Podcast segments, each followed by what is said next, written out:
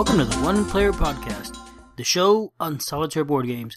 I'm your host Albert, and this is episode sixty-seven. Up, up, and away! Hey everybody, welcome to episode sixty-seven.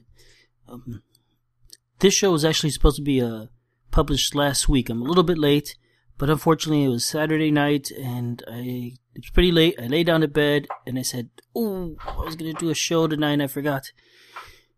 I was not about to get up at uh, midnight or whenever it was to start that, so sorry. It's just been a hectic few weeks here, mainly because I've been getting ready for Halloween.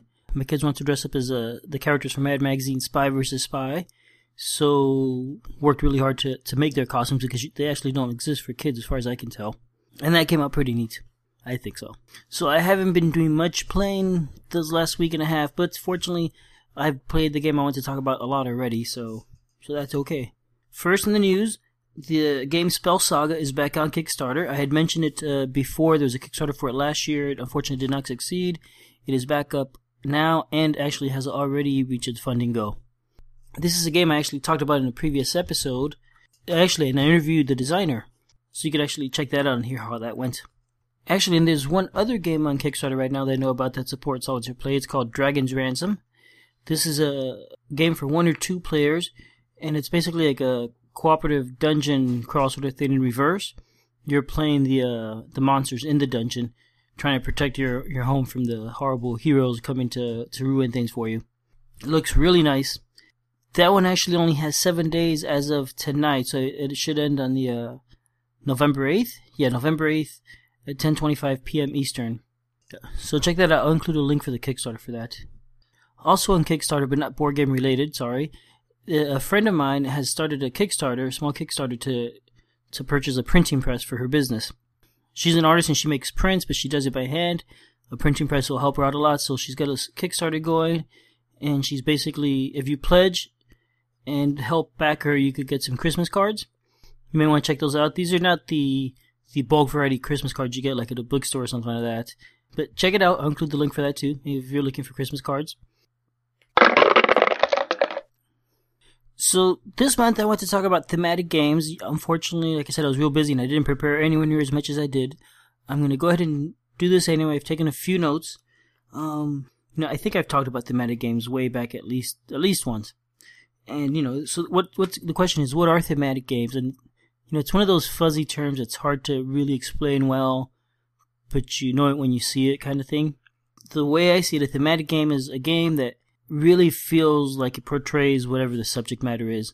You know, some games, I mean, a war game or a car game or any kind of game really, you know, might be about something about dungeon crawling or, or war or farming or whatever. It doesn't really feel like you're doing any farming, for example. Well, maybe it's easy to explain what isn't thematic. Let's say a game like Agricola. Uh, it's a great game, a lot of fun. It's about farming in the Middle Ages. Um, doesn't really feel that much like farming. It's kind of there, but yeah, you know, it's so-so. The the way, you know, you, you could add people in certain turns, and it's not exactly a pasted-on theme, but it, it just doesn't, it, it doesn't feel like it portrays the theme as well as it could potentially portray it. So anyway, so what is a thematic game? It's a game where the mechanics support the theme. Here's some things I think are going to be true about thematic games. It's going to require a compelling theme, though honestly that could be just about anything. It probably depends on the, the target audience. Uh, a game about ballet is not going to feel that thematic to me because honestly I don't know much about ballet. I don't watch ballet. So it could be the most realistic thing and eh, it's just going to miss me. So it requires familiarity with the theme. Particularly, like I said, on the players, from the player's point of view. Hopefully the designer has some familiarity with the theme, but I don't know that's necessarily required. The game doesn't necessarily have to be deep or even complex to be thematic. Uh, a very light card game could feel very thematic if it's just implemented well. Don't think it matches the B G G definition of thematic. If you go to B G G, there's a category for thematic games, and if you look at that and browse a list of games in there, some are way more thematic than others, I think. As I said, thematic, the term thematic is subjective. So a game that's thematic for one person may be very unthematic for another. Um, for example, one game I find very thematic is Flashpoint Fire Rescue. Uh, if you ask a firefighter, they might disagree with you. They might think it's very unrealistic. So, as I said before, it's a very fuzzy term. It's, you know, some games are thematic for a person, and, and they feel like like they represent whatever the subject matter is really well, and some don't, and it just varies. I, I think what, what's important about thematic games is that, at least for me, thematic games tend to be more fun. The more thematic the game feels, the more I enjoy it. Um, it doesn't mean I won't enjoy a game that's not thematic. It just means that that aspect will enhance the gameplay. Um, so I did go through and make a list of thematic games, the, the ones that I think are the most thematic, at least in solitaire-friendly games. And I came up with a list of seven. The first one is Flashpoint Fire Rescue. I already mentioned that one real quickly. I like that game. If it feels a lot like you're fighting a fire in it. I like it, and I think that's in part because the, the map is a house, right? The board is a house, and you're walking around from space to space and room to room. Um, as you're fighting fires, you have to deal with doors. There's different types of characters that feel realistic. I, I like the way the fire spread. That also feels realistic. So there's a lot of little things about it that, that to me seem very realistic and make the game very thematic. And I think this one tops the chart for me. Another one is Escape the Curse of the Temple. So this one's a little bit surprising. This is a very light game. There's not really a lot of depth to it at all. You're just rolling dice trying to get around the board. You're, you're going back. The idea is you're trying to escape the temple, find the gems to escape the temple. But you're going back and forth, moving around this board and rolling dice constantly, nonstop, and that's basically the whole game. I think it feels thematic to me because it's it's an Indiana Jones type game, and the theme is about trying to escape before before you're trapped in this place. And it reminds me of that first scene in uh, Raiders of the Lost Ark, where Indy is trying to escape the tunnel, and after he captures the or finds that gem or the skull, I guess, and he's there's a big giant ball chasing him. He's running out trying to get out alive. And the game has a lot of that that feel where you're just trying to get out alive in time, and it's very frantic, and you're you're rolling dice constantly, and it builds up the adrenaline. It has a, it has the uh, the timer music that you could use if you want to use that instead of sand timer. That feels very thematic and just helps with the fun. So that's number two. Number number three is Sherlock Holmes, Consulting Detective. A very different game from the last one, from the last two. This is. In this game, you play Sherlock Holmes and you're trying to solve crimes. The reason this one, to me, is very thematic is because the way you're doing it is you're looking at a map of London, you're looking through telephone directories and newspaper clippings and stuff like that. And and the game actually brings these sort of things. They're not real. It's not a real map. Uh, what is a real map? I don't know how accurate it is. It's supposed to be London in the time of Sherlock Holmes. But um, it brings a directory that's not obviously not real, but you actually have to pick up the book and flip through the pages, and there's many names in there that are totally meaningless, and there's some that actually be useful and clues to the game. Same with the newspaper. There might be some articles in there that are meaningless, and some that are actually going to be clues in the game. So so this game feels very thematic because you're actually doing research and trying to figure things out as Sherlock Holmes. Um, it's a great little game. Number four, a surprise for me, I think, is Duel in the Dark. This one, eh, I talked about this a few episodes ago. This is one where you're You're playing a German Air Force trying to defend against bombing raids from uh, from England. The the game is pretty abstract. You know, you're moving these play markers on the board. The reason for me it felt thematic is because as I played it, I, I was playing from the perspective where I'm sort of a, a general or something in the command room, and I'm looking at a map of of Europe and Germany and watching all the planes moving on the map. And so when I play that way, it feels very strategic, and it feels very realistic, and I really enjoyed it, it that way. Okay, number five, I you know I wasn't sure if I should include this one or not. It is uh, it's the Island of Doctor Necro, another game I've talked about in the podcast. Actually, I think all these are games I've talked about aren't in the podcast, except for Escape the Curse of the Temple. So I wonder if I'll be talking about that at some point soon. Hmm, maybe I should. Um, anyway, the Island of Doctor Necro. This is a card game set in a pulp-era sci-fi sort of universe in which you've come to this island and need to save some scientists and get off the island before the island explodes. Um, they've been they've been captured by an evil mad genius, and he has them there. And when you're in there, you're fighting all sorts of monsters and traps and stuff like that. So it's sort of kind of like a James Bond feel to it in a way, but not quite, more pulp. I'm surprised I picked this one because it is really abstract. You're using cards, and your character, for example, is made up of three different cards that each have names, so it feels like you're each character is three characters, but it really is just treated as one person. So some things are, are kind of working against a thematic feel, but but the cohesive the, the the theme of the game is so cohesive that I just think it works really well, and it continues throughout the game. And even though it feels like I'm rolling dice and sometimes just min-maxing, I really enjoy the idea of going into this place and trying to get out with a scientist. To the point that sometimes I have made choices that were not necessarily the best choice I can make in terms of gameplay, but the choice that felt more th- most thematic. And the idea that, that you make a choice in a game because it feels thematic, more so than because it's the correct move to make, I think speaks highly of a game's theme. Number six, again a very abstract game, is S O S Titanic.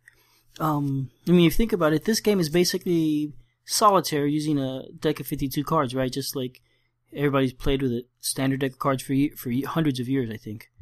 Um, and that's what this game basically is, with a tacked-on theme. For me, the game actually felt very thematic. I know for many people it doesn't, but for me, I really like the way the uh, the char- the cards in the line sort of felt like the people were trapped trying to get off the boat, and all the shuffling and pushing them had been going on. And as as you get stuck and um, the boat starts to sink, and the people that are at the bottom of the ship start moving up and crowding the upper decks, all that, all the mechanics of the game, really I think added to the theme.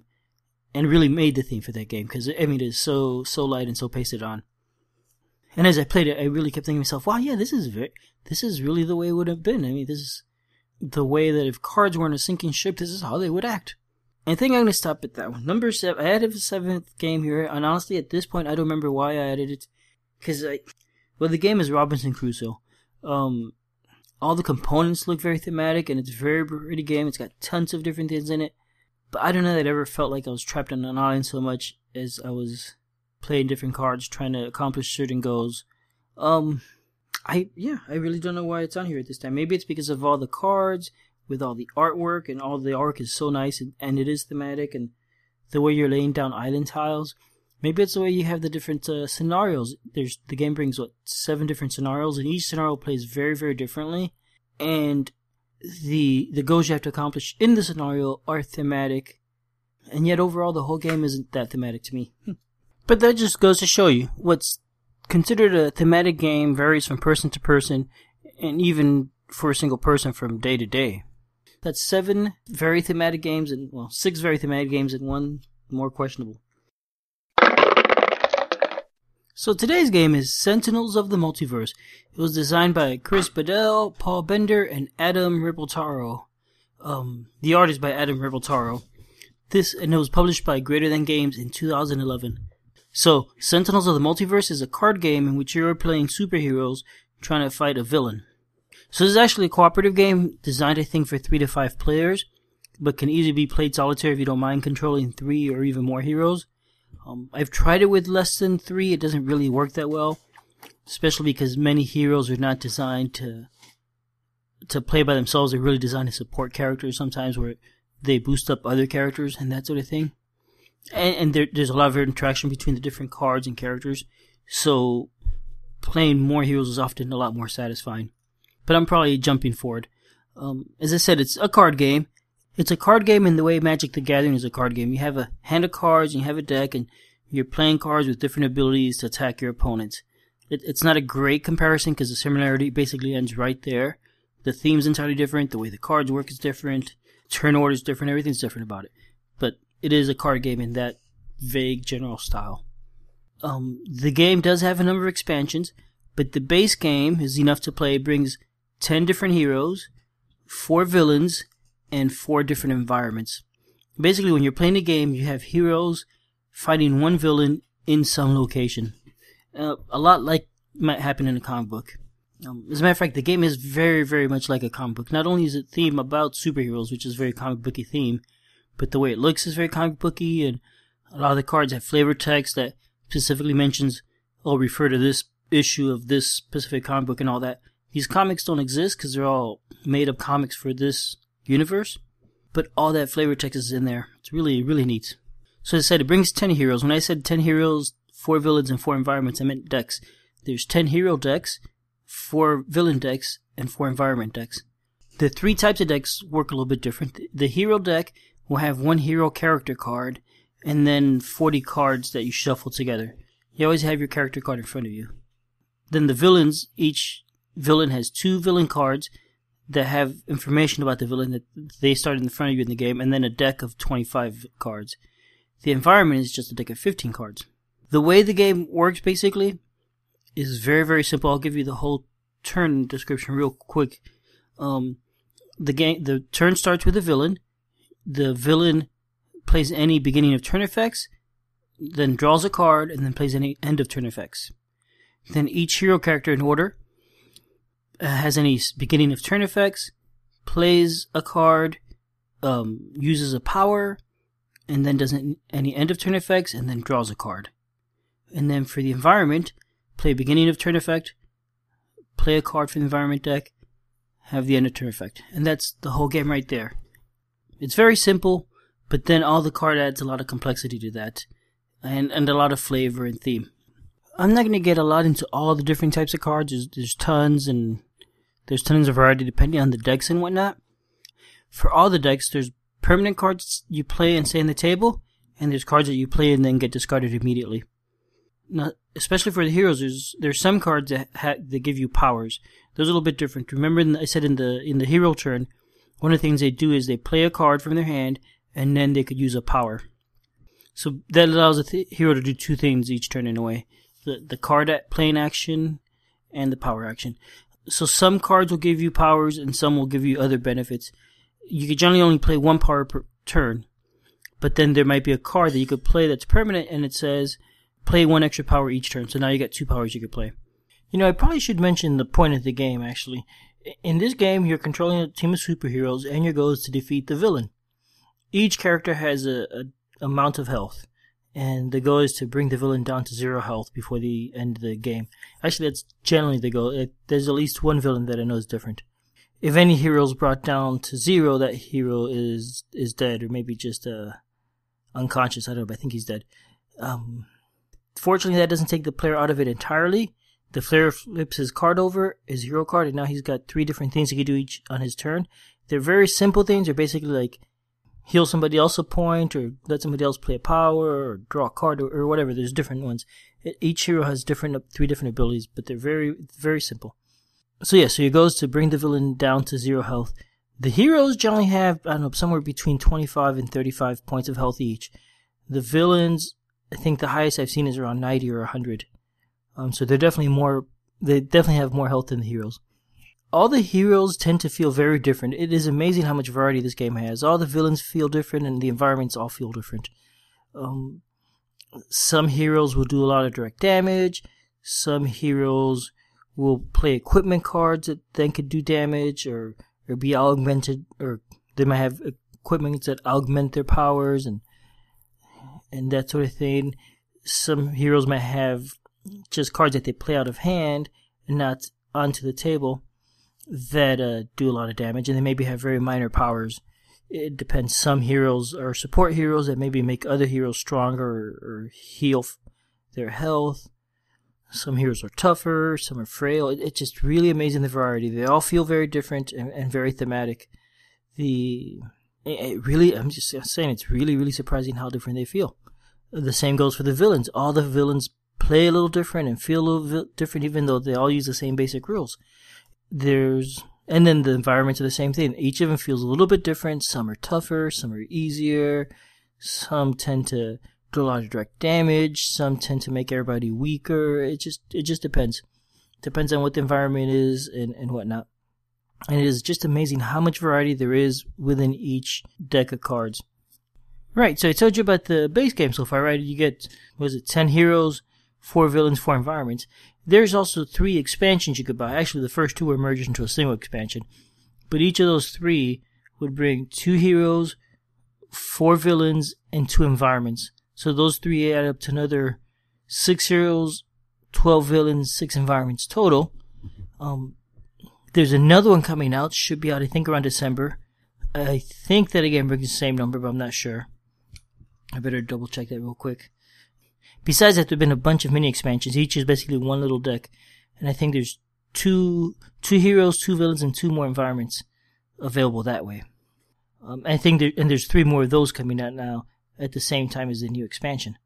So I don't know how many cards you get total. It's probably something like close to thirty heroes, thirty villains, thirty environments. And they all tend to feel very different and work very different. In each game, you're only going to use one villain, one environment, and probably three heroes. So that number could vary. Oh, and there's another expansion I forgot, Vengeance. And that one's a little bit different. That one brings, I think, three heroes and a group of villains, which are actually designed to be played together. So this is an expansion where each... It's, you know, it's intended for multiplayer, I think. And each player would control a hero and a villain, but still a cooperative game where you're trying to defeat the villains. Um, it just means you're fighting a team of villains. So, yeah, I don't know. There's there's tons and tons of replayability and variety in and style of play and all that. So if you get the game, I think this game already has a lot of vari- variability out of the box, but I think if you start adding different expansions, you get tons more and more variability. Now, I already mentioned when you play solo, you generally want to play three heroes, maybe four, maybe more if you like. I have been finding a game takes me about an hour and a half. I think the more you play it, the, the quicker it gets. I've played close to twenty games at this point, and it gets smoother. Um, it, it is a bit tricky because you're managing three hands. I found online on the on the Sentinels of the Multiverse monthly challenges, which I'll tell you more about. I think that's where I saw it. That uh, what works really well for a lot of people is to to lay one hero going across, play all his cards going across, the second hero below that, and then the third hero below that. And I used to put them side by side, and I got it felt very cluttered and it was hard to follow. And I found when I started doing it the other way, it worked so much better, and the game became a lot easier. This game does have a lot of bookkeeping and things to keep track of. Um, there's different four different types of damage, I think, or maybe six. Um, there's cards that could reduce damage or increase damage. There's cards that could uh, keep somebody from using a power or extra power. And lots of different things to keep track of. So it could get a little bit fiddly, and it gets tricky. You know, some effects will happen at the end of a turn, some at the beginning of a turn. And, you know, it could be, I could play a card that might happen at the end of my turn, or maybe it'll happen at the end of the villain's turn. It just, it could depend. So it, there's a lot of things to keep track of. I know from B G G you can download some counters you could print out and, and mount and all that yourself to help you keep track of that, where you'll just put a little counter that says end of turn effect and you put it on a card and now you know this happens at the end of the turn.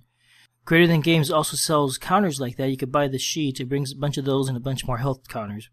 Those are very handy. I, I got those and they really, really do help a lot in managing the game. I highly recommend that. There's also some apps you could use. I have a, a shuffler that I like to use. They'll just roll up a random set of hero and villain and environment cards to play with. It works great. Uh, it's I have it on my Android phone. There's a few different ones, so I suggest if if you get the game and you want a, a randomizer, just check out what's available and try them all out and see what you like. There's also some Sidekick app. I haven't really used it because it costs money. I think there's a free version, but either way, what it does is let you con- um, manage the health and stuff for one character, whether hero or villain, on your on your tablet or phone. I haven't used it because it only controls one character, and I, if it did all of them, I probably would look into it and maybe get it. But for just one, it's still not going to buy me that much, I think. Um. So one of the really neat things about the game is that lately, for like the last, I think six months or a year, maybe, I'm not sure, there have been uh, monthly challenges going on for the game. This is on the one-player guild, and the idea is, well, so far each month has been, um, the first time it was just the base game, then the next time it was a challenge using the first expansion, the next time using the second expansion, and so on. And I imagine eventually you're going to start getting a lot more mix. But what happens is each month you basically play four different games. The challenges are being hosted by Eric Miller, and what he'll do for each, he'll pick the challenge, um, whatever set he's playing from, you're playing from, you're going to fight each of the villains from that set once. And he's going to pick the villain, he's going to pick the environment, and then he's going to pick he's going to pick one of the heroes you use, he's going to randomly determine another one, and you get to choose a third. So what ends up happening is you, you don't have a lot of choices, obviously. You can you only got one hero you could pick, the rest are determined for you. You you got to try and figure out which is the best hero to use based on what's what you're fighting, where you're fighting, and who you're fighting with. The other restriction is you can't pick the same hero for two challenges. So if I pick the the bunker for the first week, I can't pick him for the second week. He may be in the second week if he was chosen by Eric, but I can't pick him myself. Um, these challenges are really fun. They're fun because there's a lot of people involved, so there's a lot of banter going on, and you're comparing scores and all that. And it's fun because it gives you, well, a specific scenario to try and beat. And I like that about it. And and some of the scenarios are hard, so you, you may end up playing it a bunch of times. You may just play it once. But it's... I tried it last month, and I got to try a lot of different ones. I signed up for this month, but unfortunately I think I'm going to have to drop out because I just, I'm finding it hard to find the time to play it this time. But there will be more continuing to go on. I think Eric has said he will keep doing them as long as there's people playing them. So it's probably too late to start the November one unless you listen to this tomorrow, because the first uh, challenge is supposed to be done by tomorrow. I think he gives you a little bit of leeway. This one is using the base sets plus the Vengeance expansion, which is the one where I mentioned where there's the, the five villains that are a team. The challenges, as I said, the challenges are really fun. If you get Sentinels, if you want to play it solo, I definitely recommend checking them out in the one-player guild.